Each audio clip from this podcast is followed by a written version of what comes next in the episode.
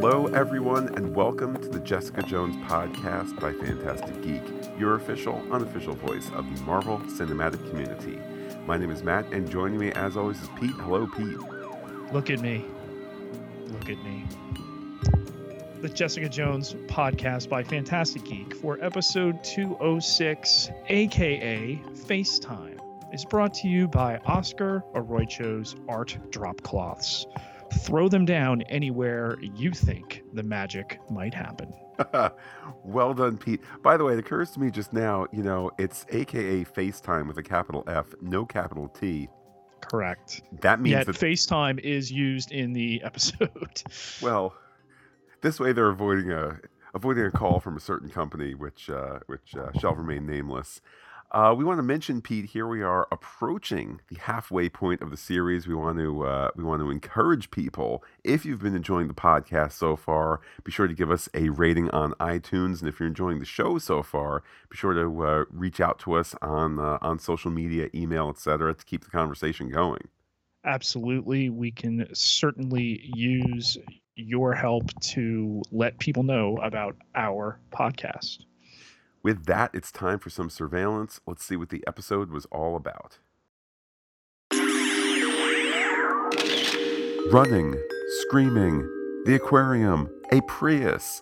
Jessica's wet phone won't work. Luckily, a security camera has caught the Prius.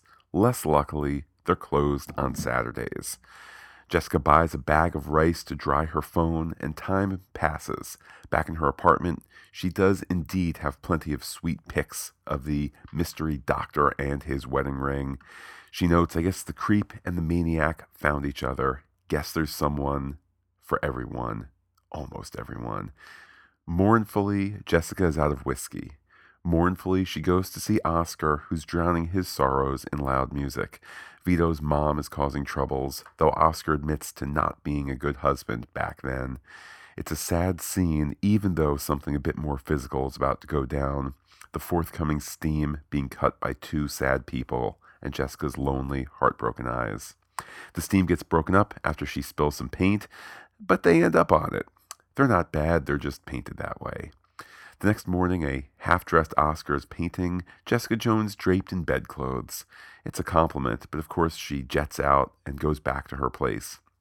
Malcolm greets her good morning, knowing very well by the paint on her jeans where she's been. He goes into info on Dr. Karl. That wedding ring is a class ring from College University, where Malcolm was once thrown out. Time for him to follow up a lead. Later, he's there, reminded again how he's been thrown out of this dump. That's a classical reference. He sees Niche, who puts him through the ringer over his old self, his addicted self. They hug it out, and he steals her ID. Back to the night, though, as the amped up Trish goes for a walk down a bad sidewalk, ready for a fight. She follows a tattooed man on a bus, seeing the bulge of his gun. On the bus, he pulls it out, his copy of the book The Power of Positive Thinking. When a creep touches a woman on the bus, she kicks him out, literally. The next morning, she meets up with Jessica outside that jewelry shop with the security footage. They enter the store. The owner has a gun, and surprise, so does Trish. This is how idiots get shot. Too many guns. Jessica de escalates the situation. People were hurt, fish were terrorized. Help us out and be a good citizen, shopkeeper. But he's not one, a citizen. So he doesn't reach out, but he does ultimately show the footage. It shows Dr. Karl arguing with Mystery Woman and drugging to get her in his car. Jerry returns home, seeing Inez enjoying $100 truffles while Jerry was out shopping for her. Quid pro quo time. Inez talks up IGH while she dresses and undresses. IGH was doing illegal stuff, and she doesn't have many details beyond that. Jerry calls Inez a waste of her time, and indeed Jerry conveys that to Jessica Jones. She's a slob. They info share. Inez is at Jerry's apartment, not a safe house, and Benowitz may have some secrets. The info sharing continues because Inez overhears that she's being given the boot. She starts to steal jewelry and finds Jerry's medication, among with other things in her night table. Later, though, Inez has a change of heart. She's ID'd one of the medications and has put the pieces together. Inez used to care for others and has more IGH backstory. There was a boy who had the power to heal. Back to Malcolm, he has an old college yearbook, having found Dr. Karl Malus. Jessica Googles him while Malcolm reaches out to Trish, seeing that she's in a bad place. Jessica gives him the boot, saying afterwards that he's got a thing for Trish. Good news, though, Dr. Karl is connected to Ambi Hose Inc., a hosiery heir who hangs out with the cool kids at a cool kids country club. Jessica calls the club, confirming he's there, and they're off to hit some balls. But the club is members only, which means men only. Jessica's going to sneak in while Trish makes a patsy scene in the front entrance. Jessica goes over the wall, way higher than those ladders can go. Security is on her quickly, but they get thrown. Literally. And soon enough, she's ready to talk with Ambrose about Malus. Ambrose says Karl's a genius who fixed his son's childhood ailments. Meanwhile, Trisha's scene descends into her truly vomiting as she comes down from the huff stuff. But back to Jessica, who tips off Ambrose that Karl's mystery lady may be killing people. Jessica leaves, and Ambrose tips off Karl that Jessica is nosing around. The story stays with Karl, who has Mystery Woman shackled to a bed and wakes her with oxygen. Back to Trisha's place, she's a mess and denying using, claiming it was all a bad burrito. She needs a good cry, and that has Jessica leave. Trish then rips the part of place, looking for a superpowered fix. At Alias Investigations, Malcolm's found the inhaler. Later at the same apartment, Oscar has left the flattering portrait of Jessica. But why isn't Malcolm there? He's off to Trisha's place to give her her jacket and super inhaler. He thinks she's just in a bad emotional place. She steps away and huffs up, coming back a different woman. A really different woman. She's down to clown as shirts come off. Thanks, strategically placed coffee table accoutrements, for leaving the naughty bits blurry. Meanwhile, Jessica is out on the street finding young Eric Ambrose. She FaceTimes his dad. Hey, like the episode name. Pops is now ready to talk more about Karl. She wants help finding Karl indeed and takes a taxi, wondering how far is too far. Luckily, the New York City taxi is able to take her to a house by the lake. That's Bayville on Long Island, like an hour and 45 minute taxi ride. The episode isn't concerned with her getting back, as a side note. She's at a pretty house with a wide porch that looks familiar and a fire pit out back, and an unlocked door. The first familiar angle is of the living room. It is, of course, Mystery Woman's house. Jessica finds a non fruit company tablet reminding the user to take her meds. Oh, those sinister non fruit company people. There are also shelves of chemicals and a bottle of spinata. The scene is slow yet tense. No, don't go down to the basement. No, don't go into the room behind the bolted door, the one that has the bed with the shackles. Then Mystery Woman and Dr. Karl are there. Mystery Woman pulls off her wig, revealing herself to be Jessica's mother?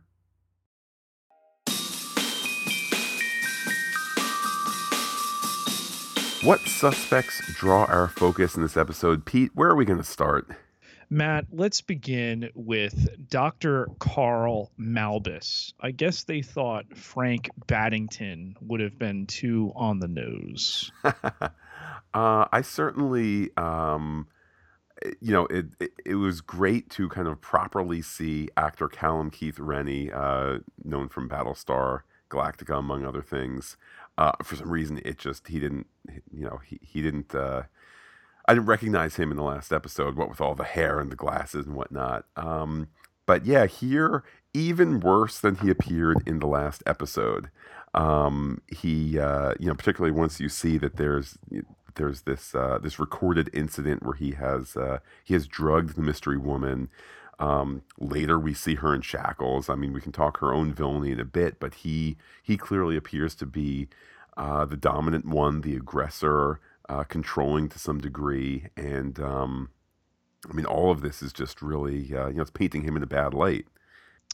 Yes, Matt, known for playing uh, the Cylon uh, the the most religious of any of them, Leoben on uh, Battlestar Galactica, which was a great show until it ended. Um, and the way that it ended, yeah, I did not recognize him in this role at all. Uh, fun fact about Callum Keith Rennie: uh, some of y'all might have seen him in Fifty Shades Freed. That is, if his scenes were not deleted. So, still a workaday actor, Pete. Glad to see him here. Um, I'll I'll be interested to see how they treat his character moving forward, just because there there did seem to be this veneer of um, of sympathy to him. Yes, there were the flashbacks of him doctoring over Jessica, you know, which was a, a, a threatening image, but you know when you have the the reports of how he uh, you know how he he healed uh, the the young baby there and uh, and all the credit that Mr. Ambrose gave to him, you know, you kind of get this sense as the episode goes on. Um, on the one hand, oh wow, he's doing these things that you can really that you you can really uh, you know sympathize with, but then there's Mystery Woman shackled to a bed and getting drugged in the neck and things like that. Well, let's move on to Mystery Woman, who we no longer have to refer to as Mystery Woman, but can refer to as Mom. I guess we can't. Uh, how about this, Pete? I don't know what happens after this episode. I know you do. I'm not going to take any leads from your your confidence in it. I mean, you could be trying to trick me out here, trick out the listeners. You know, trying to pull over those of us who are hashtag spoiler free. I guess here's my concern. I mean, she's not Jessica's not going to recognize the face of her mother when she has a wig on, but then when she takes it off, she's immediately recognizable. Okay, so I'm gonna say I'm gonna continue to call her Mystery Woman, um, or, and maybe Mom question mark in the voice, um, just because I'm not buying it yet. And maybe it'll be five minutes into the next episode, then I'll be buying it. But until then, she still has killed a whole bunch of people and twisted their necks around. And darn Pete, if we're not in another Marvel property, particularly a Marvel TV property where parents they just don't understand. They're trying to all twist people's necks all the way around after they steal stuff from my apartment and i'm like mom you're embarrassing me. Why'd you kill that guy in the van? It's the same everywhere pete. Matt, you're acting as if uh, we have a connected TV side of the universe in which Daredevil, Jessica Jones now, Luke Cage, Iron Fist have all been let down by their parents. Uh, we're not even going to get over into uh, Agents of S.H.I.E.L.D. Uh, and Inhumans uh, at, at this point. But let's just say that parental problems abound there as well. It's also the entire premise of Runaways, in which all the parents. there, there, there we go as well. Are we, are we leaving any out? I mean, basically, what Marvel property is not in some way connected to uh, disappointment from our parental figures? And when I say ours, I don't mean uh, Matt's or my own. Uh, the answer is Agent Carter, the only show to be canceled mid storyline. So that's what you get for not including relatable parental stuff. You know, we all might not have superpowered moms that twist people's necks off or whatever, but we all we all speak been... for yourself. well, we... My my mom could twist a neck off. but I guess there's a lesson there in the relatability uh, uh, of it all, despite the, the comic book uh, the comic book overlay of the, uh, the the improbable or the unlikely.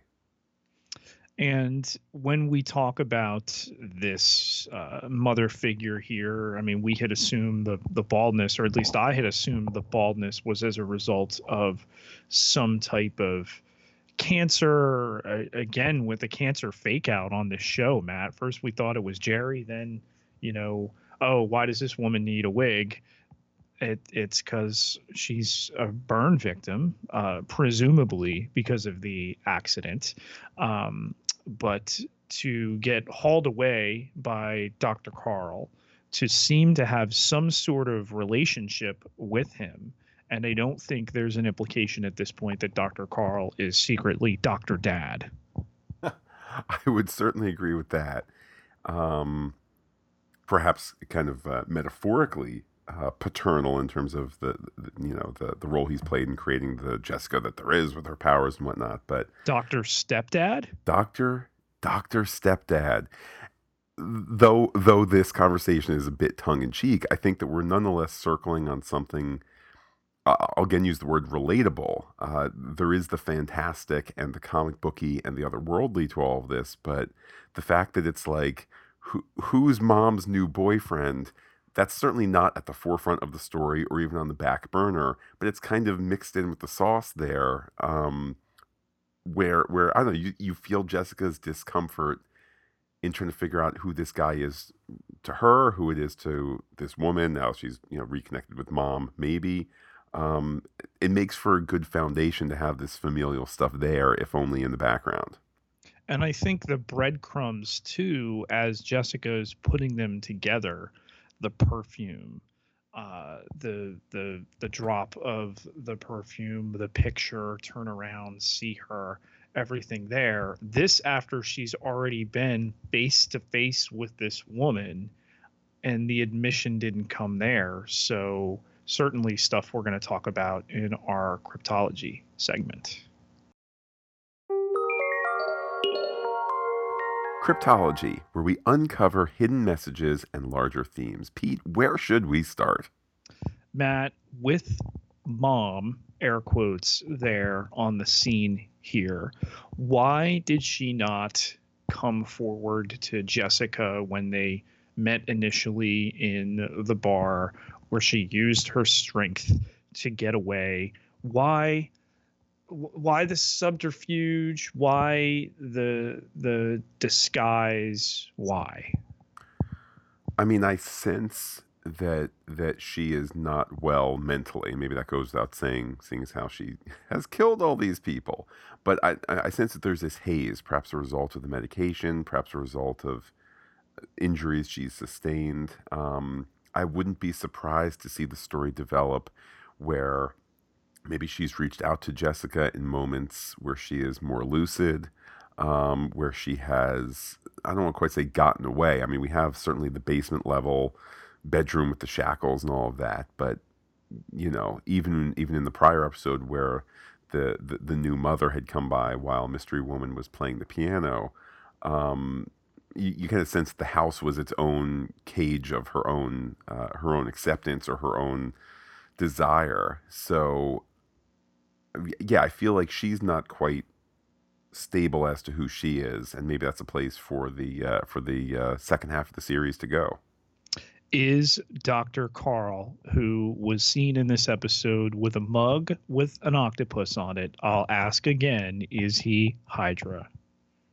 I certainly hope not. That said, you know, this last week's Agents of S.H.I.E.L.D. was able to make passing reference to to Hydra in terms of the the after effects of you know like hey it existed and this is the, there's kind of this is the dust left over even though Hydra's done with that kind of thing. And Could experimentation he... yeah. and the whole nine yards. And I got to tell you the ring that I I saw on his finger yeah they zoom in and ultimately oh it's a college university ring you know from the college university that Malcolm went to. But from far away I'm like uh, that looked like a Hydra ring. Let me put it this way: I think that we're far enough past the events on the movie side of you know the Winter Soldier and the fallout of of Hydra, and heck, we even we're far enough past Agents of Shield dealing with it, and Agents of Shield doing a fake world where that was still a thing. I think for there to be some kind of passing reference where if you have no idea what Hydra is, sit and go, you know, if he says, "Oh, well, I'm former Hydra," and Jessica says, "Oh, what those, you know, those neo-Nazi, you know, dress-up clowns or you know, oh, something I'd like love, that." I'd love to hear her roast us. I mean them. well, you know what, Pete? As as I, as I uh, disclaimer, uh, spoiler Pete is not a neo-Nazi. I'm the furthest thing from this. I just I just like the the whisper underground, you know, aspect of it. Of of Hydra. Yes. Um, I mean, we had an, episode here where in the one scene with the jewelry shop owner, um, there's a quick discussion about citizenship. There's a quick, you know, don't worry, I'm not gonna, I'm not gonna bust you to ice.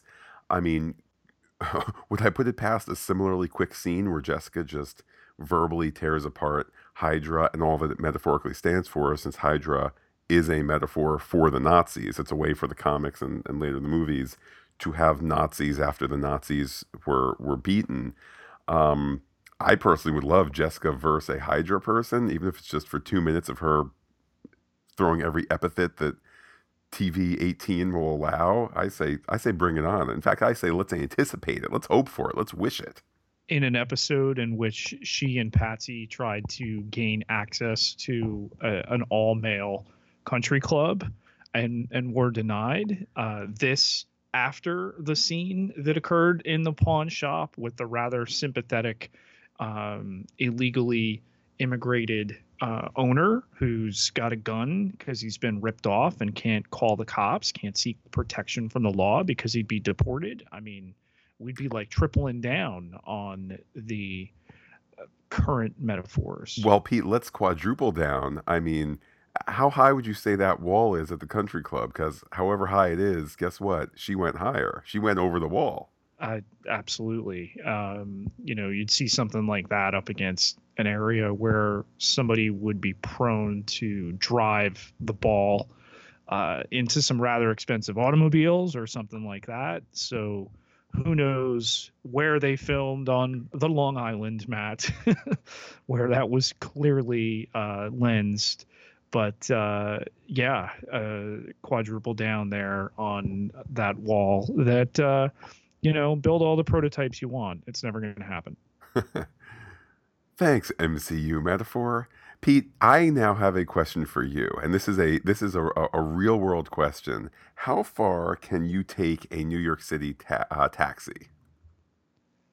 I mean, in theory, in a world with Uber and Lyft, um, I think increasingly far. I mean, there was just that story of the guy who uh, who who took an Uber and it was like a thirteen hundred dollar mm. uh, bill from like Virginia or West Virginia, and actually a local business around us called Eat Clean Bro uh, bailed him out.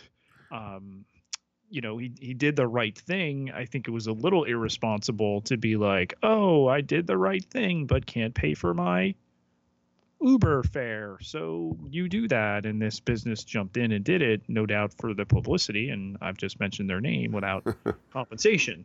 But uh, yeah, I think you could go pretty darn far so long as they they would agree to it. That's the thing about getting into a cab. You tell them where you're going, and they have the right to refuse it. It's a little different with Uber or Lyft as I understand it, like they're pretty much bound to it. And then there's the feedback aspect. So I get in your Uber, Matt, and say, you know, take me to Mount Rushmore.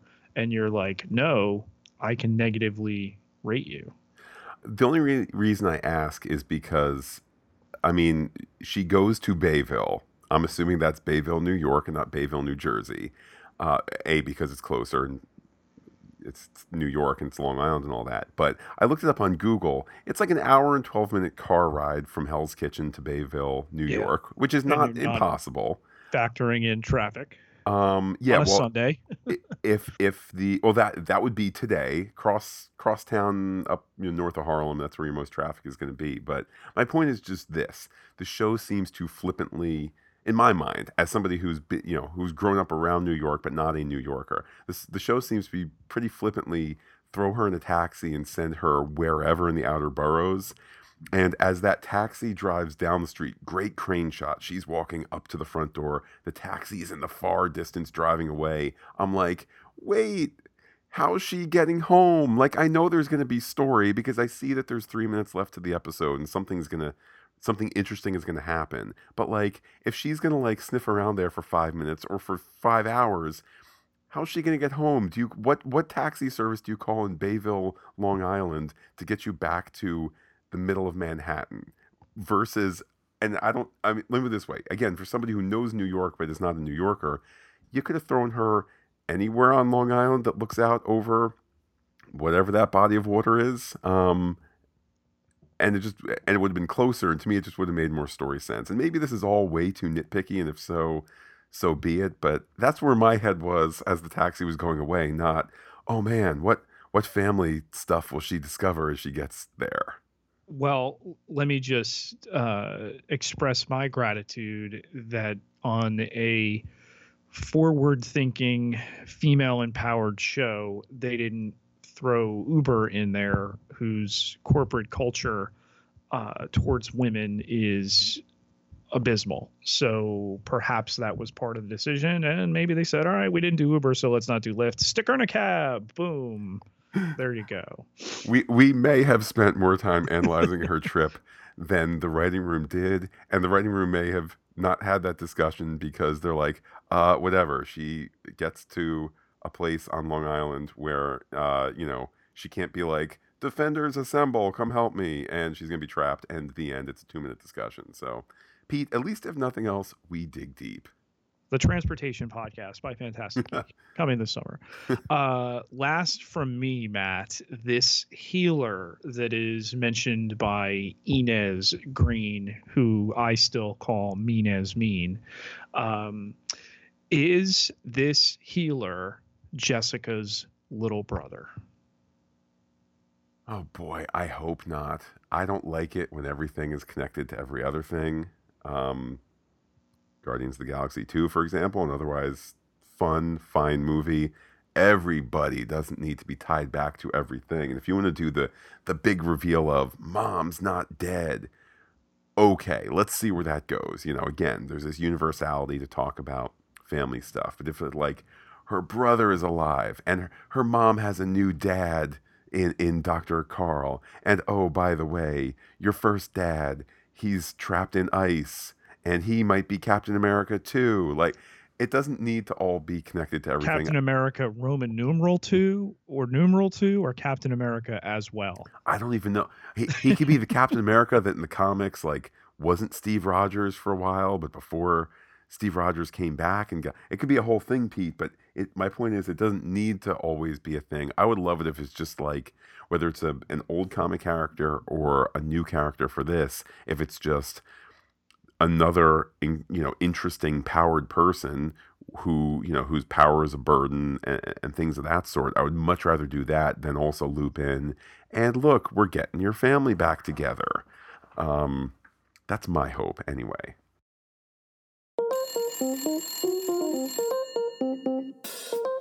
Let's check our mail drop. Here's what you had to say, Pete. First tweet comes from that one nerd Ron. That's at uh, Raspiras 8, uh, talking about Jessica Jones. It was very weird in the first two, maybe three episodes, but got better in the latter half. Pete, I've loved the first half. Does that mean the second half's going to get even better? No comment there from me, Matt. I didn't pick up on any weirdness in the in the first two or three episodes. Although I will say this, it's so different seeing Jessica not up against the threat of Kilgrave that was such a big part of that first season. Uh, so to see her, you know, taking on these other cases and and doing this, and then ultimately there's this pursuit of her origin story. Um, I I dig the change. Uh, and as far as the rest of the season, well, I'll look forward to talking about that as we do each of those podcasts. Next up is at Moo Points Pod. Uh, Moo Points uh, has a has a podcast as well. Always a fun listen. Uh, the response is best television of my life. I'm so impressed at how the show is able to set aside Kilgrave and define JJ by her own story in season two. Also love how much gray area they play in with regard to villainhood, self defense, abuse. Love it. Smiley face. So enthusiasm there. Absolutely. I mean, best TV of life there. High, high praise. Uh, I think echoes really well with what I was saying before that, you know, we've we pushed through the Kilgrave factor and, you know, letting her be her own person and, you know, learning more about herself. Uh, seriously important as far as this character. And let's be honest, interesting to see her shackled in that first season by the the PTSD and the fear of uh, you know what Kilgrave did to her and stood for as part of her story, and now that she's moved past that, um, I, I think very necessary. I think unquestionably a pattern is emerging that when Marvel TV got to Netflix, it was like hey, all right, we're all free from like we we got to do a really strong previously on, and then in the fir- in the teaser act of this episode, we need to really make it clear to what happened last week because last week might have been three weeks ago because there was the circus special, and then there was like a week off because it was a holiday. So, but we're free of all that. It's not broadcast TV, so we can slow things down. And I feel like all of the first seasons or, or at least as as the Marvel, uh, n- not the first seasons, I should say, because by Luke Cage, I think they had figured out, and obviously there's a first half and a second half more defined to that first season of Luke Cage, but they figured out how to pace out these 13 episodes better, and think they've figured out new constraints that might previously have kept the story kind of going at a, at a faster pace because of what broadcast TV needs. They slowed down maybe too much, and now they've just found that rhythm of you know, again, here we are, we're six episodes in. We thought in the last couple episodes that we had Mystery Woman, certainly as a villain. I don't think anybody was thinking she is the big bad. Now we're at a point with this cliffhanger of maybe she's not bad at all, except for the murder, death, kills that she's done. But now we're a lot more sympath- sympathetic to her. Um, and so maybe uh, Dr. Karl is the big bad, but he saved that that nice boy and has helped other people and not for nothing may or may not have saved Jessica Jones's life. And you know so again we don't need that threat of no one can say Kingpin's name or you know the hand. Not that those are are bad villains. We don't need Mahershala Ali as magnificent as he is with his foot on the story gas pedal for that first half season of Luke Cage. We're doing a detective story where things slowly unfold and that can have its own pace even if we don't know exactly where we are yet. It's such an embarrassment of riches that each of these shows that come out, we have to contemplate, not looking at you, Iron Fist, uh, whether they are the best yet in this Marvel Netflix offering. Well, Pete, we continue to be uh, to be lifted up by our team at patreon.com slash Phantastic Geek. They keep the lights on, they keep the electricities and whatnot flowing. It's just in the last month where uh, one of our big uh, uh, big bills came in from the uh, the bandwidth and storage provider Podbean and all that. So we always appreciate what those patrons do. Absolutely. Everybody who contributes at Patreon, P A T R E O N dot com forward slash Phantastic Geek with the PH, uh, gets exclusive podcast content and all sorts of benefits can be chosen from there. So get yourself over there today, check it out. Thanks again for helping out. The best benefit is the free one, Pete, that's talking to you on Twitter. How can people do so? You can find me on Twitter at Peter, P I E T E R J Ketelaar, K E T E L A A R, 9,833 followers. Can't be wrong.